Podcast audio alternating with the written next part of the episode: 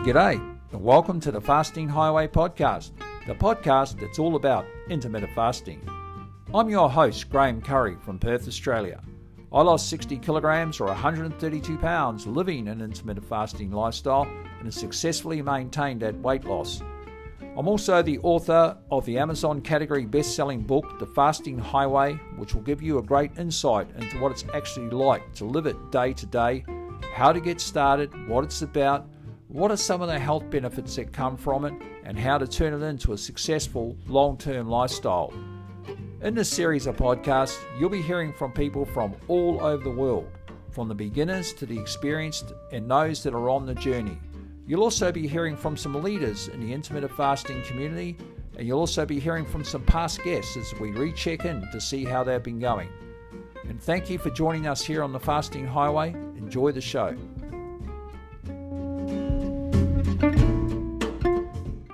G'day, and this is episode 177, brought to you by our Patreon community. Our Patreon community started a couple of weeks ago, as you know. Uh, what that's about is I often get asked, How do we support the podcast, Graeme? How do we help you with the costs? How do we help you with the work that you do for your advocacy in the intermittent fasting community? How do we help you make differences in people's lives right around the world? Well, you can do that now by supporting with a small pledge each month in our Patreon community. Uh, you can go to www.patreon.com forward slash the fasting highway. Uh, the links there in the show notes of the information. And we'd really appreciate it if you love this podcast and you've been a long term follower and you've got something from it and you'd like to give something back and come and join us in that Patreon community. That would be fantastic. And there's lots of extra benefits that we have bonus episodes, uh, webinars, online Zoom coffee catch up meetings with our Patreon members. So a lot of fun as well for people that do join and they will get something back for their support. And just a note too, we just wanted to thank our members this week: uh, Judy, Dale, Sarah, PJ, Dominique, uh, Therese, Janelle, Martin, Benoit, Kelsey, Anne, Kathy, Susan, and all the rest of our members, as we mentioned last week. Uh, thank you so much. Okay, folks, let's get on with our today's podcast, and we're going to be speaking with two amazing sisters, as I mentioned, from Dunedin, New Zealand, and I speak of Hannah and Abbey Chamberlain and they're both in their mid 20s and they work in local government. And Abbey found the intermittent fasting lifestyle back in March 2021, but was somewhat inconsistent. Things got easier once she got her sister Hannah on board about a year later, and after a stint of complete doubt that skipping any meal would ever work, Hannah quickly found that not only was skipping a meal possible, it came with a wide array of benefits and was much easier than anticipated. And it's actually their mum that put them on to intermittent fasting by giving them a couple of books, including my own, The Fasting Highway, as you'll hear about in this podcast. But without any further ado, I won't spoil the story for you. Here's Hannah and Abbey Chamberlain. Oh, g'day, Abbey and Hannah, and welcome to The Fasting Highway. And thank you so much for joining me. Thanks for having us, Graeme. Really nice to nice to be invited on here to share our story. Yeah, really excited to have a chat. Yeah, thanks great to have you all the way there from Dunedin in New Zealand. And um, and as we heard in the intro there, your sisters. And um, so we might start with you first, Abbey. And if you wouldn't mind sharing a bit of detail about your backstory and how you got your way to intermittent fasting and just about what's sort of been going on with over the past sort of couple of years there. Yeah, so I am 26 years old and have always kind of struggled with my weight and not looking the way that everybody else in my friend group and other people around me looked. And so I've always kind of been a bit bigger. And then over the years, especially like during my early adulthood, I started to notice it a lot more. And it was difficult to find clothes that I wanted to wear that looked good. And then when I was, so I lived overseas for a year. And while I was there, obviously had the university culture of drinking and partying and all of that kind of stuff. And while I was over there, I did lose, lose quite a lot of weight, but not substa- not sus- not sustainably. And then I came back. So I was, I think, 89 kgs when I came back from um, Germany like six, seven years ago. And then that was kind of my lowest uh, that I remember of late. And then carrying on a few years, got to my highest, which would have been November 2020 which was 108.3 kgs, which was pretty scary for me. Like, I remember the first day I got on the scale and was over 100 kgs. It was um, a pretty, pretty difficult thing to kind of deal with.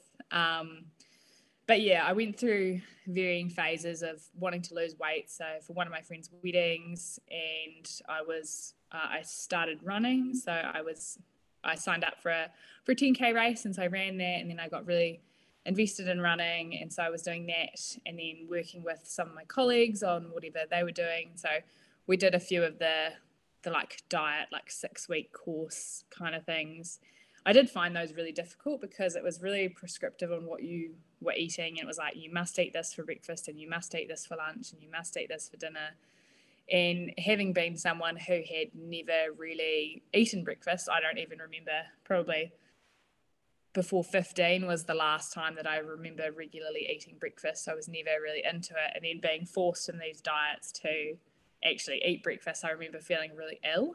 And I'm like, no, but I have to lose, I have to do this because this is how I meant to lose weight. Like I have to eat these meals. People tell me to. And so I would have success in those and lose a couple of kilos or three or four kilos over the like six week period and think that's gone really well. And then that would end and then you would kind of gain the weight back. And it was just, wasn't going very well. Um, but a few months later, a couple months later, our mum actually recommended a book to us, which was uh, A Life Less Sugar. So she had she'd been to her doctor to talk about talk about some things and they'd recommended this book to her and so she'd read it and then told us to read it and we did that and it was like oh this is really insightful um, and then i think she was in a facebook page that like a facebook group for that book. And then in there they recommended your book. And she said well, our mum said to us hey maybe you guys should look at this. And so i went oh yeah. And so i bought it online and read it and just immediately went I think this is it, which was quite exciting. Um, but then obviously it was like March, I think, and I downloaded like a fasting app so that I could keep track of the hours and what I was doing. But I found that I dove in dove in a bit early or a bit bit too hard too fast and not having any support. Like I tried to go straight to 23 1 as my fasting protocol, but I would, well, in, in the initial term, I was dirty fasting. So I was having, I dirty fasting isn't really a thing, but I was having milk in my coffee. And then I was getting really annoyed because I was really hungry and I didn't understand the correlation between like the calories in the milk making you want more food. Um, but yeah, things got easier once I kind of discovered black coffee actually fixes it. But yeah, it was it was weird being on the journey kind of back then because it wasn't something that I was really openly talking about with people. Um, not when I was kind of at my higher weight, and then um, yeah, like I wasn't talking to people outside of like my direct family about it. So I didn't really have a, a good support network around me, and it was kind of like everybody's still going out for lunch and drinks and all of that kind of stuff. And so I fell off the bandwagon a few times, but then I decided, it must have been a couple months later, that I was going to actually commit. And even if I could only do 18 hours or eventually get to 20 hours, then I was doing better than what I had been doing, which was really good. And I think in the like initial term, once I started to really focus on it, even just getting to 18 or 19 hours, I found that I was losing weight and it didn't really matter what I was eating in those times. So if I was eating takeaways, if I was eating quick or carbs or whatever, I was still losing weight, which was really good. Um, after a while, that kind of plateaued, and then I got settled more into OMAD, um, which was really good for me. That one meal a day, like settling, coming home from work, having like a having a snack of some description, nuts or something, and then having that main meal. Um, so yeah, I'd been doing that for what, maybe four months by the time Hannah started. Yeah, and so that's kind of once, yeah, after after about four months of that, then Hannah and I jumped on the bandwagon together, and then never looked back, I guess. Fantastic. so yeah. So just tell me there, Abbey, you mentioned there that your high weight was up around 108 kegs. Some for our North American listeners there, around the 240 pound mark. And sort of you've been doing this now for around two years, just over two years. Yeah. And so where are you at now with your weight? Um, as of this morning, I am 87.8 kgs. Amazing. Absolutely amazing. So you've lost yeah. nearly 44, you know, 40 odd sort of pounds, so to speak, and that's incredible. And um, yeah, I'm yeah. Feeling- so let's talk to you now, Hannah. And I know you started a bit behind, and you had a reason for that. And you're going to tell us, and I want to hear all the gossip about that, any sort of twos and fro's and arguments you had between the sisters about it. But how did you get going? Obviously, through your sister's example, I take it, and sort of where you're at now, and, and just tell us about where you were with your weight and a bit of your back history and that sort of thing. Yeah, absolutely. Um, so I might start just at the beginning with my weight journey, keep it in chronological order. But um, yeah, so I also struggled with my weight, like growing up as well, and um, yeah, grew up not really understanding exactly how you could actually maintain a healthy weight, and not really understanding why I was a different size to the people around me. And I always thought it was maybe exercise was the answer. Um, but yeah, so struggled with that all the way through university. And then, so the last sort of like big thing I tried to do to lose weight uh, was in my final year of uni. And um, I went to this really cool gym uh, at the time and I did their nutrition plan. And so the gym part was really cool and the community was amazing. But unfortunately, the nutrition plan was something that just didn't suit me and it wasn't sustainable. So it was definitely the restricted calories, eating little and often. Um, and yeah, and so I lost about probably 25 kilos during that year. And then sadly, after that, I gained it all back and then some more um, over the next, must have been almost a year. And yeah, so hard because it's like almost like I blacked out over that time. Like I don't even know what happened there. But um, yeah, and in the next couple years, my weight went up again. And then so I got to my highest at about 119 kilos. Um, yeah, and so that's when around the time when we found that book, A Life Less Sugar, that mum showed us. And that was really good. And that got me started with the weight loss again.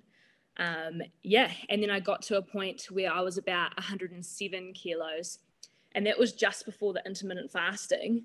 And so the last few months before then, I'd sort of seen Abbey having some success, but I was also really skeptical because I thought, oh, is this just another diet like I've done before, like that other one I did, where maybe it's really good at the start, but then you just gain everything back again.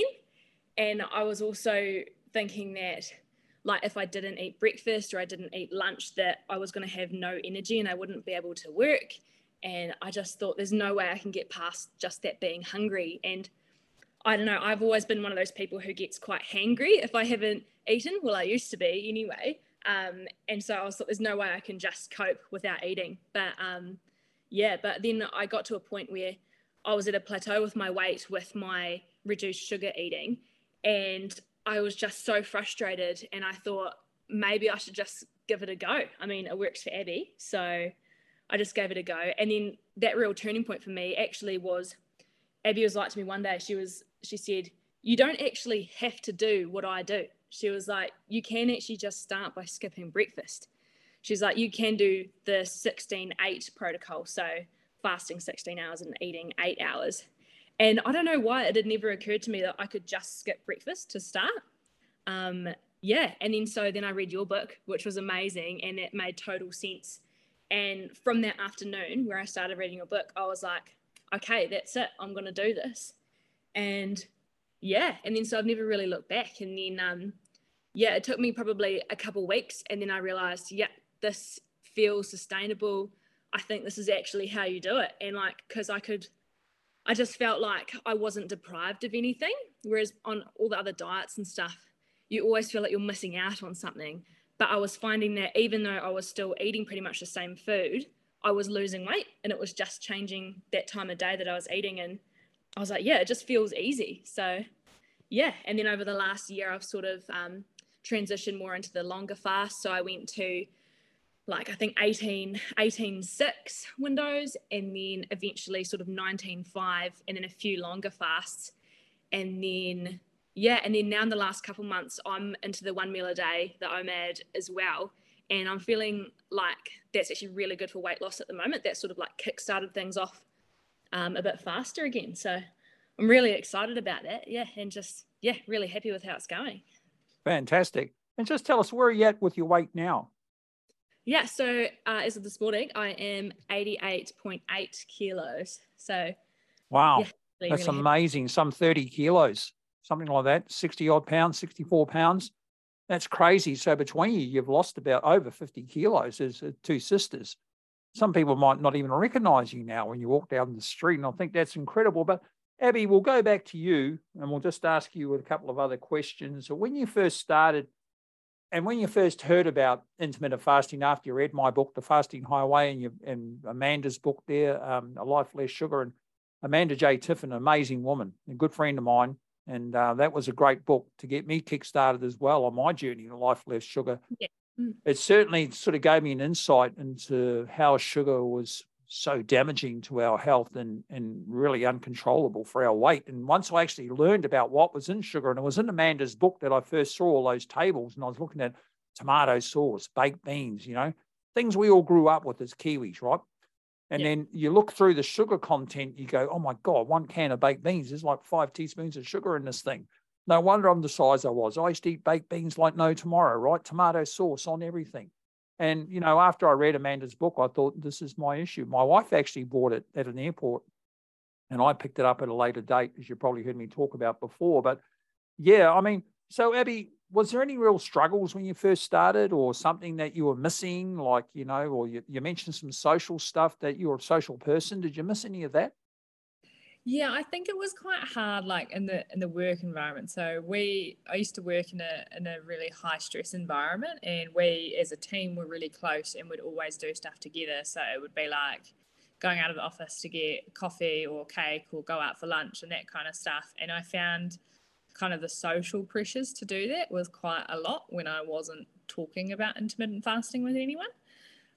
I, I don't know how long it took me to start telling people. It was maybe like three or four months before I actually started telling people what I was doing, and and then my team was really supportive. And and once they knew that, we kind of like adapted our plans. And if we wanted to go out and do something, we'd do like afternoon tea or or something else just to make it a little bit easier and fit better into into my plan. But I think the I think the hardest bit about it was yeah the um the social aspect with with the seat with it's not that it was a secret but i just wasn't being open about it because um, as, as every person who's been overweight knows it's a really uncomfortable topic to even discuss with someone what your diet is let alone why you're doing it like when you're trying to lose weight. So i didn't want to broach the conversation to admit that i was overweight and having other people acknowledge that. So yeah just kind of that kind of situation. And then obviously being at being a young adult in my 20s, working it around the social sphere from that end. So going out for dinner, going out for drinks, all of that kind of stuff with all your friends. And so it was just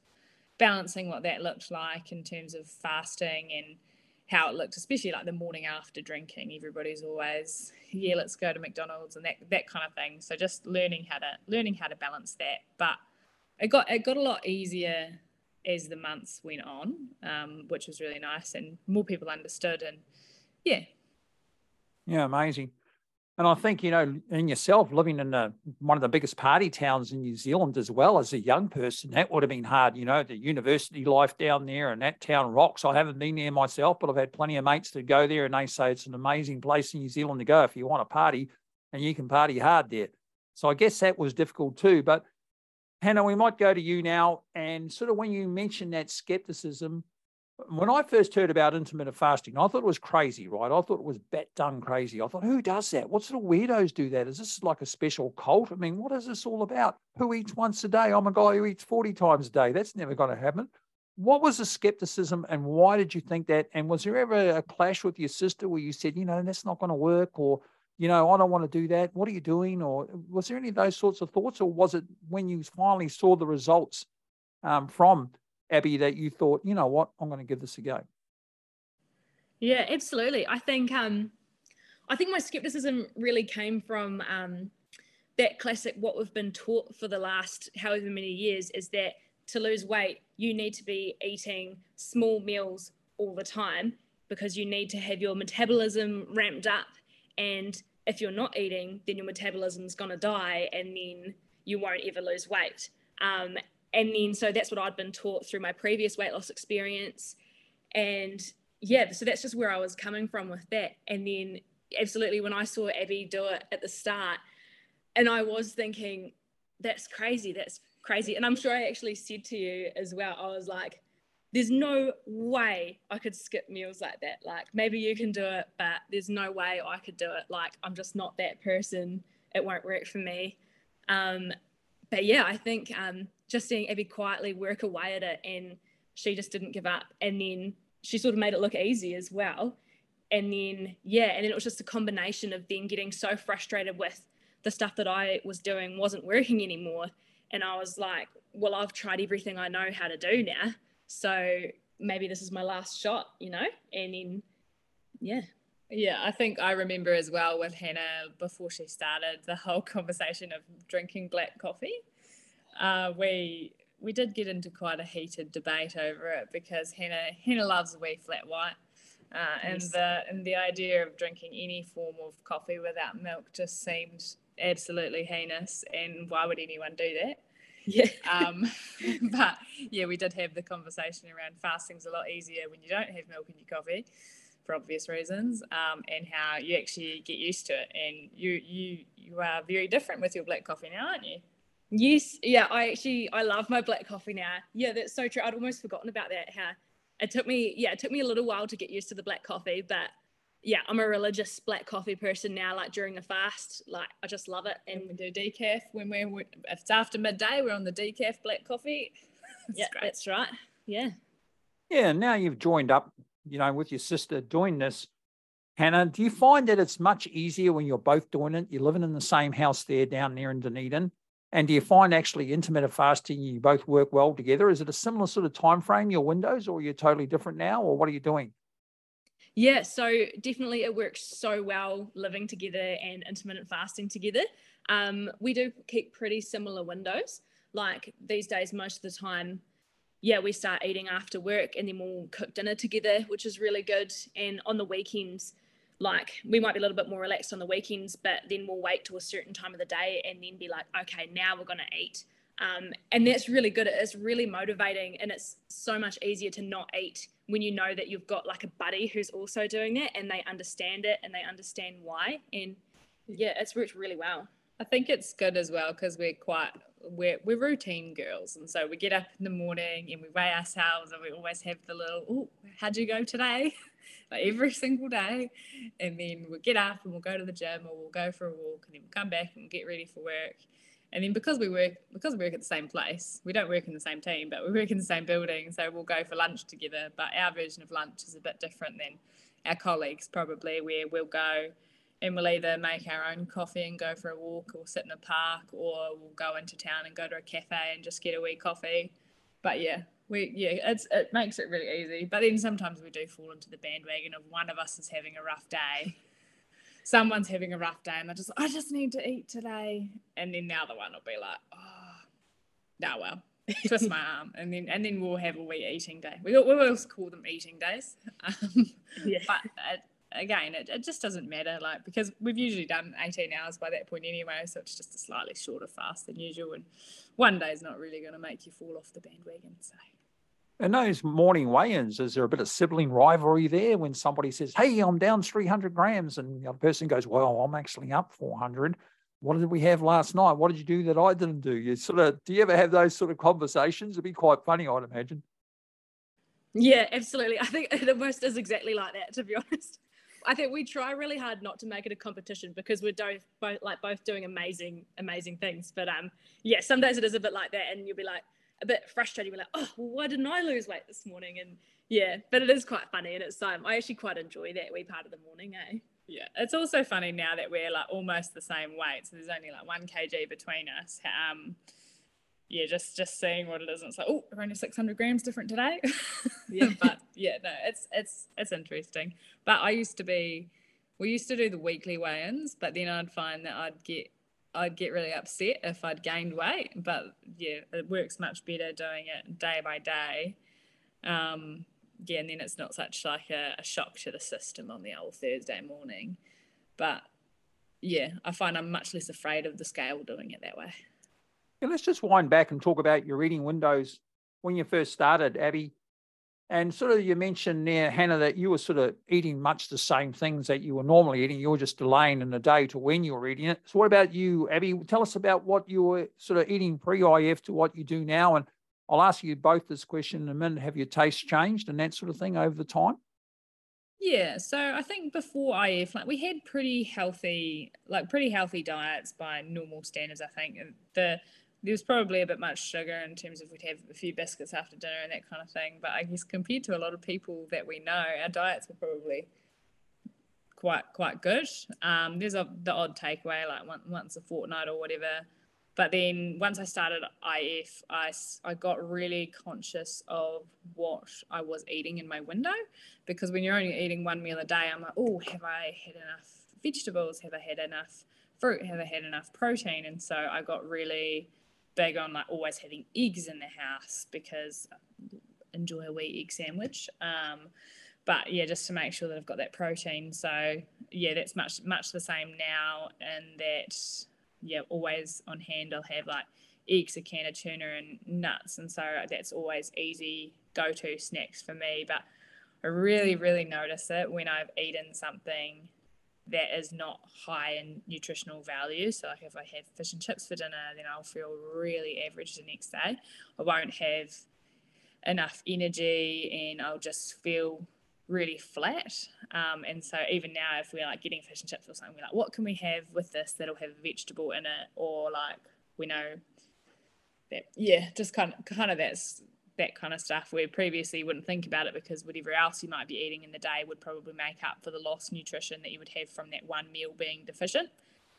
But if your one meal is takeaways, then that's a little bit more challenging. But yeah, I think we do eat a lot less takeaways now than what we used to. Um, I, I think that really is the reason is the nutritional factor because it's not really so much about the money or the convenience. It's just that I'm not going to get the right nutrition from a pizza. So five dollars versus having to cook a meal is actually not worth it because it's going to make me feel very bad. yeah, and it's working out those trigger foods, isn't it, that make you feel like that. And after a while, you sort of go away from them because you think, well, I don't want to feel like that. I want to feel great. And I always say to people, I eat what makes me feel my greatest, not what my mind wants, because my mind wants kiwi fish and chips. Talking about it, I love kiwi fish and chips. Every time I go back to New Zealand, it's one of my beelines. But, you know, and I say to people all the time, it's really a case of just thinking about why did we get to this place? Why did we have all this weight on our bodies? What was doing that? What were we doing before to what we're doing now to reverse that? And the answer lies in the eating window most of the time. And I think over time you do gravitate towards that higher quality food. And I think, like you said, you sort of stop and you think, and I always call it the pause. I always have that pause where I think, you know what? Instead of going and do that, I'm going to go and just cook something, you know, and just have that a nice, healthy meal. And I think that's really great. So for you, Hannah, your taste changed with food, you think? You sort of mentioned when you started, you were sort of eating all the same things. Has that changed in time, or do you think that's going to change for you in the future?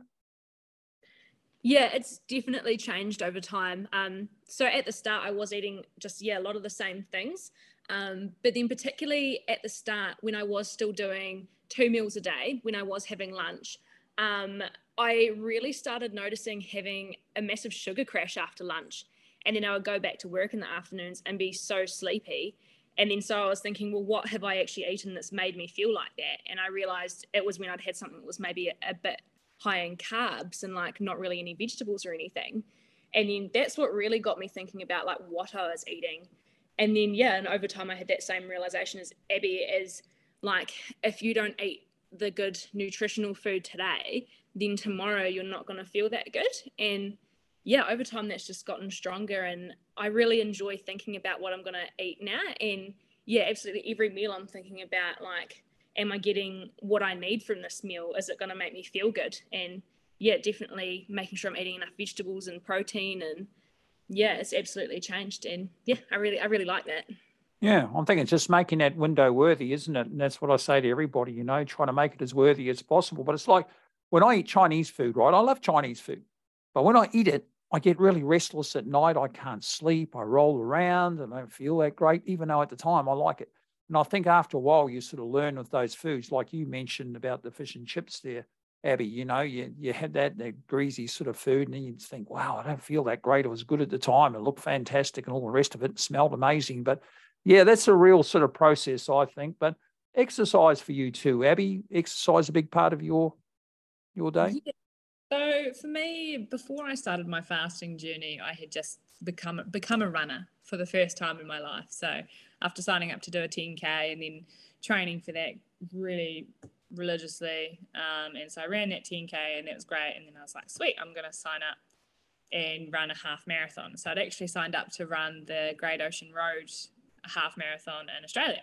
And I was doing that with a friend of mine who lived in Melbourne. And so I was like, yeah, I'm going to train for this. And I was training really hard for it. And I, at the time, I was like, I'm at my like peak, peak physical fitness. Like I, I run seven Ks a day. I, I eat healthy. I, well, healthy. Um, yeah, I, I don't understand why I'm not losing any weight because I did think that maybe my not lack of exercise, but more exercise would help me lose weight. And even though I was physically at my fittest compared to all the years prior, I still wasn't losing any weight, which was really frustrating. Um, I did suffer an injury on like marathon day. So that marathon got cancelled due to COVID. Um, and then they ended up doing it virtually. So I ran the virtual one in Dunedin and got seven Ks in and then suffered an injury and ended up in hospital. And then I stopped running. Um, I had I had to stop running for over a year because of that injury, and went to a sports doctor and that kind of stuff. But that time is when I found intermittent fasting, um, and then with that, there's a lot of there's a lot of content online and people talking about their routines and stuff. But Hannah and I somehow fell into the into the let's do 10,000 steps a day kind of thing. And so once we started doing that, that was quite good. But yeah, we we didn't always live together, but once we started living together again, it was a lot easier to go through and do yes, how we're going to get our 10,000 steps today. Let's go for a walk in the morning. Let's go to the gym. Let's do this. Let's go for a walk at lunch, all of that kind of stuff. Um, so for us, well, for me personally now, I find I am really um, antsy if I don't do any exercise. And because our routine is that we do our exercise in the morning, I am really uncomfortable all morning at work if I haven't gone for a walk or gone to the gym. Because, um, yeah, our, our our gym is like a one kilometer walk from our house at the moment. So it's like a 2K walk to and from the gym, plus whatever you do at the gym. And then, yeah, I'm really antsy at work if I don't go for a walk in the morning. And so we'll supplement that by going for a walk at lunch at work, which is fine. But yeah, I find it really uncomfortable. Like if I'm away for the weekend, like at our parents' house, I'll always try and take the dog for a walk or something because they live in a farm and it's not quite the same as just like going for a quick walk to the shops or whatever, like you do when you live in a city because it's easy to get your steps. But when you live in the middle of nowhere, it's kind of hard to force yourself to go outside. Um, and so, yeah, I always find that a little bit tricky because I feel feel a bit lazier on the weekends. But yeah, during the during the week, it's always very good. But yes, definitely routine exercise, girls. That's us. yeah, you similar, Hannah? Yeah, yeah. And for me, like the exercise actually started um, a couple of years before I even started intermittent fasting. So when I first started my weight loss journey, um, like with the low sugar, um, at the same time, um, I started introducing my morning walks. And at the time as well, I'd um, I'd read a, the book by Mel Robbins, the Five Second Rule book, and she talked about the importance of um, setting up your routine in the morning and um, how good exercise can be. And so that sort of inspired me to get started there and get started with the aiming for 10,000 steps, which I found really helpful. And um, I, I think I think it did help with weight loss as well. But the main thing for exercise with me is really is mental health, and I just feel so much better when I'm doing that consistent exercise, and my moods are so much more stable, and I just feel so much more confident and ready to face the day if I've done my exercise in the morning as well. And yeah, I just think it just sets you up for a really good day when you do it in the morning. And I, yeah, I love that part of my day as well. Um, yeah, and it, it definitely works in well with the intermittent fasting, I think, too because like when you're not eating during the first part of the day you have to fill your day with other stuff that's not food like other stuff that you enjoy as well and yeah i think exercise is really good for that too yeah instead of having breakfast go for a walk why not I um, know, I like to walk three k's a day myself, and um, I always feel amazing when I come back. When I don't do it, and like you were saying there, Abbey, you sort of get a bit antsy. You think, "Oh man, I should have been out there doing that." you know, I'd feel so much better for it. And I think feeling good is feeling great. And, you know, when you do feel good, you want to do it. You want to get out there. But, you know, when you're overweight, you, you know, you guys were 20 odd kilos overweight or 15 kilos overweight, you sort of don't feel like doing it then. But when you actually get into a sort of, you know, physical condition that you feel like doing it, it becomes so more joyful. And I could see that in you. And you both appear to me be very outgoing people and very joyful. But, you know, for your mental side of things, how has this changed your social life? I mean, you're a young woman, 26 and 28. We'll start with you, Abbey. Your social life and the way you are and how you interact with people. And just, you know, have you do you find you got more confidence now and you're able to wear the clothes you want and go to the things you want feel confident about that? How do you feel like that?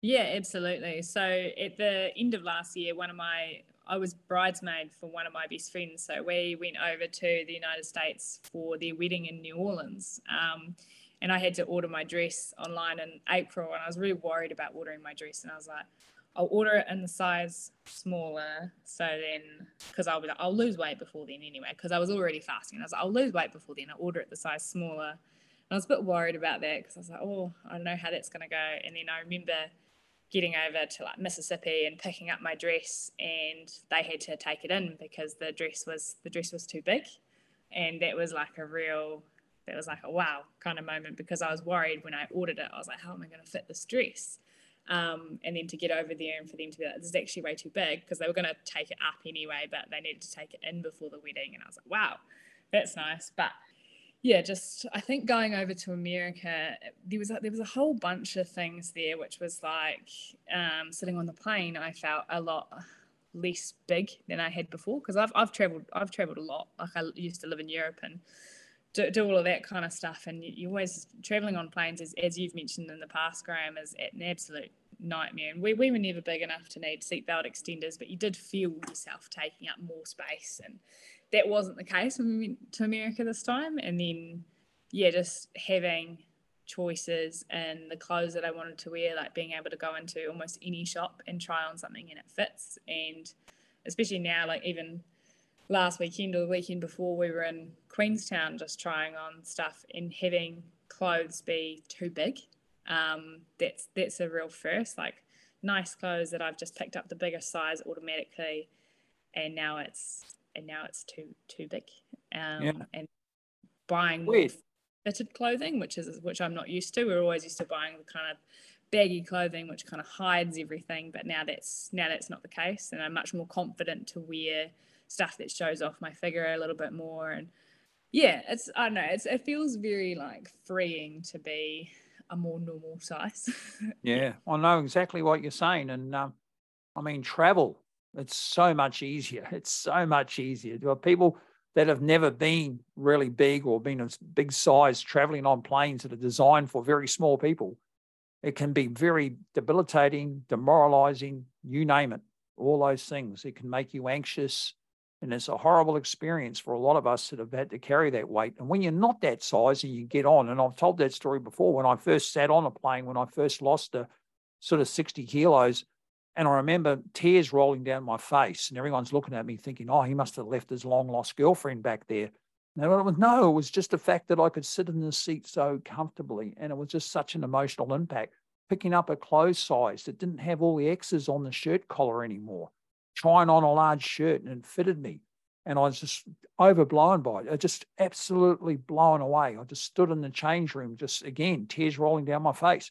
Graeme Currie in a large shirt. I've worn triple X, 4X, 5X shirts my whole adult life. And here I am in a large shirt. So it's those moments that might not mean much to anybody else, but to people that sort of have them, it's amazing. And what about you, Hannah? Those sorts of moments come for you too? Yeah, absolutely. Um, yeah, I've definitely found I've gained so much more confidence over the last year. And it is so nice to be able to start choosing the kind of clothes and the kind of style that I want to wear and like building a work wardrobe that I'm excited to wear in the morning. And it's, it's stuff that I've chosen and not just stuff that I had to wear because it's the only thing that fitted. Um, that's been really cool. And yeah, definitely. And like that was such a huge thing. Like last weekend, or was it the weekend before, going to Queenstown and, and buying my ski pants to wear this this winter. And like the last few years, there's no way I would have fitted into any of the pants in the store and then this year to get the exact sort of style of pants that I was looking for, I was just so over the moon. It was it was so cool, yeah. And I'm really excited for skiing as well this winter to, I don't know, just be even more confident on the slopes and yeah, just getting just getting more joy out of everything. Really, I think, yeah. Yeah, absolutely. And speaking of joy, I just wanted to pause and mention your mum there. I mean, your mum obviously was a big catalyst for you and sharing those books with you, the Life Less Sugar and my own book, The Fasting Highway. And I can't imagine how proud she is of both of you.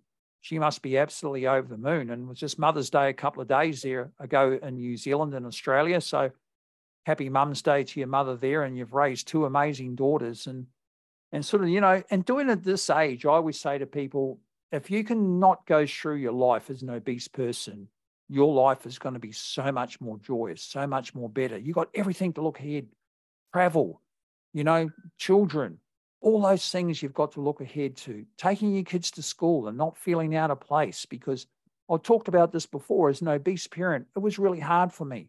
I used to always feel really embarrassed with my girls at school because you know all the other kids were mean to them and that sort of thing. But you know, kids can be mean and they say things that you know they've got no filter, right? So and I always felt like my girls, even though they never said that they were ashamed of me or embarrassed of me, and they still say that now. But, you know, I think when you're not obese as a parent, it's so much easier. So I think you both set yourself up for not only, you know, a great life ahead, but I congratulate you both for doing it so young. And I can't imagine, Abbey, just how proud your parents are of both of you. Yeah, it's it's really nice to see. So mum yeah, mum uh, saw saw all of this, all of this information, the books and stuff first, and so she's kind of been leading the way in terms of her like her weight loss, and then once we kind of committed to doing intermittent fasting, she paid a little bit more attention to what it was and what it looked like for us. And even though she doesn't strictly follow intermittent fasting, she still doesn't usually eat before lunch and she always has black coffee and all of all of that kind of stuff. And so she's she's looking amazing and feeling amazing as well. But it's really nice to see your family and everyone's just always like wow you look amazing. And then like seeing our extended family members who we don't see that often and every time you see them it's like another one of those reactions because every time you see them you do look really different. It's um it's really nice. Our um, we're trying to convince more people in our family to do it, but it's taking it's taking a little bit more uh, coaxing, but we're hoping to lead by example. There's a few there's a few hurdles with convincing other people. So we've got a family of people who work in physical labour, so farming and tradesmen. So they're always the, of the whole. We need energy. How do we get energy? And I'm just not quite sure I have all the answers for that. yeah. And I mean, intermittent fasting is becoming more widely known there in New Zealand, thanks to some of the great work being done by Sarah Cull and her group down under there you know, treating people with type 2 diabetes and the frontline defense of intermittent fasting. Just amazing the work Sarah is doing in that clinic in South Auckland. And do you hear much about intermittent fasting in New Zealand in the mainstream media or, or that sort of space? Well, I think I'm not sure how mainstream it's getting, but like I've definitely noticed, like um, talking to people at work, lots of people know someone who's doing it. So, like, it is starting to filter through that way. And then definitely some doctors are on board as well. So, I had this, an amazing doctor the last few years, and he was really excited about me doing intermittent fasting. And so he said he'd had colleagues who'd had great success with it. And yeah, and so like what was really exciting as well was the blood test that I've done. Um, and so I'm hoping lots of other people are having this as well with their doctors. But like in particular, that um, the glycated hemoglobin which is what what's that? Is it the HB HbA1c? And so that's from what I understand, that's what they use as an indicator if you're at risk of going into pre-diabetes. And so at my highest weight, I was quite at the top of what my doctor thought was the normal range, which is like between 20 and 40, I think it's millimoles per mole. Um, so I was at 37 then. And then what was really interesting was that like that first year when I'd lost about 10 kilos, my doctor was really happy with that. But I was looking at the results this week and my glycated hemoglobin didn't change at all. So my risk factor for prediabetes didn't change even though I'd lost heaps of weight. And then the next year, I'd started fasting for a couple of months before my next blood test, and I'd only lost like maybe five kilos over that year. But with that couple of months of intermittent fasting, my glycated hemoglobin had actually gone down.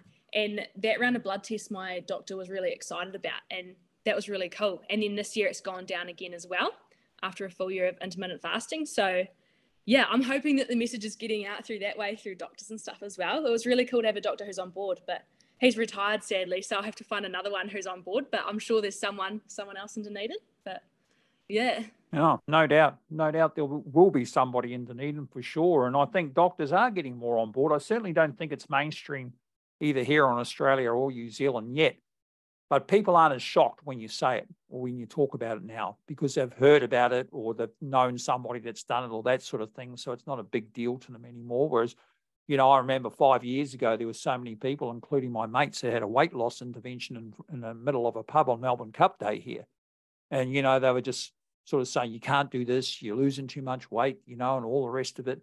And so, yeah, I mean, there was a lot more kickback, I think, a few years ago to what there is now. And there's more sort of talk about it, more education. Doctors aren't shocked. I mean, my doctors are on board. They recommend intermittent fasting to other people now. You know, they're telling people to go and buy my book, The Fasting Highway, all those sorts of things. So I think that has been great. But all we can do is hope that it's going to change for the future. But speaking of the future, I mean, we talk about the non-scale victories and the health benefits, Abbey. I mean, obviously, have you seen things like when you first started, the mental clarity, the energy, all those sorts of things we talk about, and how you sort of we talked about your self-esteem and how you feel about yourself, and going into those clothes shop, buying up the ski clothes to go skiing. It's just all so freeing, isn't it? And the NSVs they just keep stacking up. Yeah, absolutely. So for me, I I just the, the biggest one is that I'm never tired. I don't ever I don't ever have a crash in the morning and feel like I need 700 coffees or I'm yeah like I like I, it's not like I don't just wake up for the day. And I used to find that all the time that I could just be groggy for the whole day kind of doesn't matter how how much I've slept or how much coffee I've had or anything. And so always having energy was really nice. But I think for me probably the the the biggest non-scale victory is actually I'm not hungry. And I remember being going through the day, just always being constantly in a state of I'm hungry. What can I have at morning tea? What can I have for lunch? What can I do for afternoon tea? I need to go to the supermarket. And sure, maybe the first few weeks of intermittent fasting, you go, oh, oh yeah, I could eat. I'm a bit peckish, but you're actually not. And you just realize that that's more of a habit than anything else. And now I've learned how to recognize what actual hunger is and like pushing through. Like if you get that first bout of like, oh, I'm hungry, and if it doesn't go away after half an hour, you're like, I probably should eat something. But um, yeah, just that that one is a massive thing because for us, like not thinking about food and not having to plan your whole day around food, it just gives you so much more free time. Like that's that's a massive one for us. Like we don't have to spend time cooking lunch. We don't have to buy food for that. Like don't have to plan when I'm going to eat before X, Y, and Z, or don't have to plan my meetings around making sure that I have time to eat. And uh, yeah, it's just the the free time is absolutely an underrated and under discussed non scale victory of fasting for me. But I yeah. mean, there's a bunch of stuff that come with it. So yeah. I guess Hannah, your shopping trips for groceries um, with your sister there must be interesting now, or, or pretty quick trips as well. Yeah, yeah, yeah, definitely enjoy the supermarket trips. We um definitely always focus on getting down the vegetable vegetable section and making sure we're getting enough of that. And then yeah, always restocking on nuts, always restocking on eggs and tuna. Um, Jeez. but yeah, and it's quite good. And like, um, even though we kind of live in, in a flatting situation, like we sort of eat all the same things. So it's quite it makes it kind of quite easy to shop for that. Like if if one of us goes to the supermarket, we know what the other person probably needs. So yeah, that's quite yeah, it's quite good actually. I remember Amanda Tiffin talking about perimeter shopping. That's where I first got it from. About going to the supermarket and shopping around the perimeter. So going through the fruit and veg aisle, going to the meat section, going to the dairy section, and keeping out of those aisles. And if you're a person like me that was a chronic sugar addict, that can really help. They almost cut down by 70, 80% straight away by not going down the aisles because that's when the damage is done. And the more food you buy that's not in a packaged form, particularly if you have struggles with sugar. And so for you, Hannah, when your sort of weight got up to there, do you think you were a person that had a, a real issue with sugar? Yeah, I, I think I was. Um, yeah. And like, I think that probably was one of the biggest reasons that my weight did get so high is because – yeah, I, I definitely felt like I needed sugar and I always wanted sugar. And for me personally as well, I think I am an emotional eater. And so if I'm sad or if I'm stressed, um, I do sort of turn to food for that. And um, yeah, over the last few years, like before intermittent fasting as well, like if I was turning to food, it was going to be straight to something that was sugary or even high carbs. Um, yeah, and so since I've started intermittent fasting, I think I do still have a bit of a thing with sugar that I need to work on. That is still a challenge for me.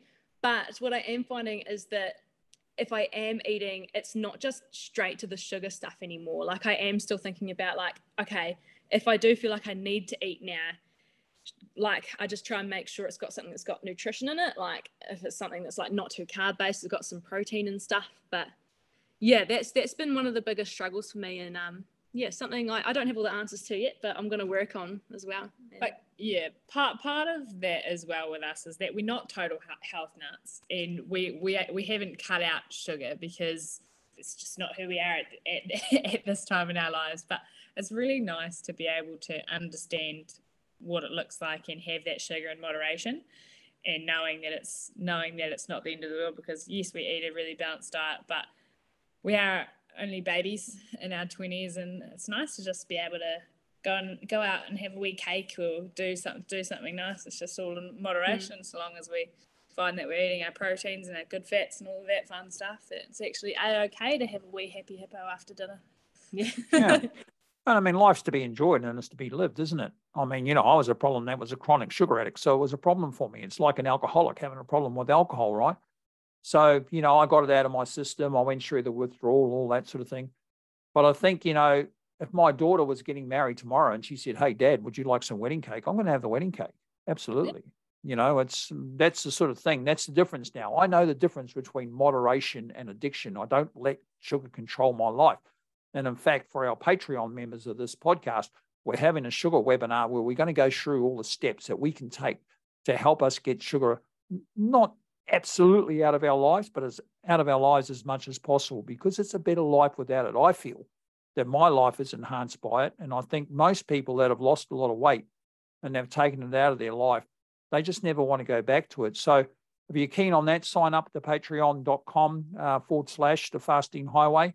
Uh, and we'd love to have you along and um, everybody out there listening that may be struggling with sugar. But we're getting to the end of the podcast now, Abbey. So if you're sitting there in a lovely cafe in Dunedin, you're talking to some fellow workers or some friends there, and they said, Hey, Abbey, you look absolutely amazing. How do we get going with this intermittent fasting? What are we going to do? I would say absolutely. Let's do it. Start start with where you're comfortable with. If you're someone that doesn't that already doesn't eat breakfast, that makes it easier. But if you do eat breakfast already, just start by cutting that out. Even if you start eating at 10 a.m. or 11 a.m. But just start slowly and build it up. It's it's not a sprint, it's a marathon and it does take a long time to to get to where you want to be. But from from my end, I remember when I first started, and it was amazing seeing those first few kilos come off, and then obviously the progress got a little bit slower as we went on. But yeah, I just want to would say to the people like just keep at it and and talk about it with people. Talk about drinking water and drinking black coffee, and find a buddy who is willing to do something with you, even if it's just um, yeah, going going for a walk instead of going to buy something, even if that friend is still eating lunch, kind of thing. But one of the, one of the things for me with with the whole it's a marathon, not a sprint, is when Hannah first joined, and I had I was already doing OMAD, and Hannah started doing 16-8. I was really jealous because Hannah was losing a lot of weight, but she was doing 16.8 and I was doing 24 or 21.3. And I was like, why is she losing all this weight? And she's only doing 16.8, but I had just forgotten that at the start it looks different to everybody else. But in summary, just just keep at it. Like I I kept at it. So I started with probably 18.6, 24. Now I do 23 1 most of the time. And then depending on how I'm feeling, I'll do a modified ADF day where I just have 500 calories or less, and then yeah, but it's it's all fun and games. And probably the other piece of advice would just be that it's okay to be relaxed about it. It's a lifestyle. It's not yeah, it's a lifestyle. It's not a diet. Make it fit around you. It's absolutely okay to have have an eating day or having have an eating weekend or go for brunch with your best friend because you can't cut cut all that stuff out forever. So yeah, it's a long-winded way of saying it. There you go, Hannah. What about you? What sort of advice would you give somebody if they were looking to you to get started? Yeah, so pretty similar. I would just say um, just start with what you feel like you can manage. So for me, it was just not eating breakfast, and you just start there, and then over time, it naturally progresses. Like, don't worry about trying to go really hard, really fast. Just start with that breakfast, and that'll be good. And yeah, and especially uh, if you're a coffee person, um, embrace black coffee. Um, I was so scared of black coffee, but now I love it, and I just love how useful it is in intermittent fasting. And but yeah, just just start where you're comfortable, and then it'll build over time. And just just have faith. Just keep doing it, and even if you only lose a little bit of weight one week, that's still a little bit closer towards your goals. And even if it feels like it's going to take forever, um, you know, you will actually get there eventually. And I look back now over like three years ago and I was dreaming of where I am now. And yeah, yeah, definitely you'll get there, but just, yeah, start small. And yeah, it's that visualization, isn't it? Of thinking, you know, where am I going to be in two years' time? Where do I want to be with my health? And I can't tell you how proud I am of both of you as a fellow New Zealander that you've taken stock of your health in your 20s. I'm so proud of you. I could pop. It's just amazing because I know what a life you're going to have ahead of you that's not burdened by the chains of excess weight or obesity. And it's going to be so much more better for you. And I both want you to come back on the podcast in six and 12 months' time because we'd love to hear from you. We may have, may even get the other two fabulous sisters in Wellington, um, Katie Miller and her sister. They are incredible. And so the four of you could get together on the same podcast. And I think that'd be really great to show people that, you know, you can do it with siblings and without fighting and arguing with each other all the time you know, and obviously you two get on pretty well. But and I think it's an amazing example to the rest of your family and to all your colleagues and everybody that knows you. So thank you both for joining me here today on the Fasting Highway. Yeah, thank you so much, Graeme. Um, thank you so much for having us. And thank you so much for all the work you do getting this information out there. It's, it's so valuable and yeah, so appreciated. Thank you. It's changed our lives. It, yeah. it really has. Um, just want to absolutely say thank you for showing us this lifestyle because that's exactly what it is. But under no circumstances would we call this a diet. yeah. Oh, you're going to make me cry in a minute, I tell you. But anyway, ladies, thank you. It's been a pleasure. You're super inspiring people, and I cannot look, I cannot wait, I should say, to see the next chapter unfold for you both. Okay. Okay. Take care. Bye. Thank Thanks. you. You too. Bye. Okay.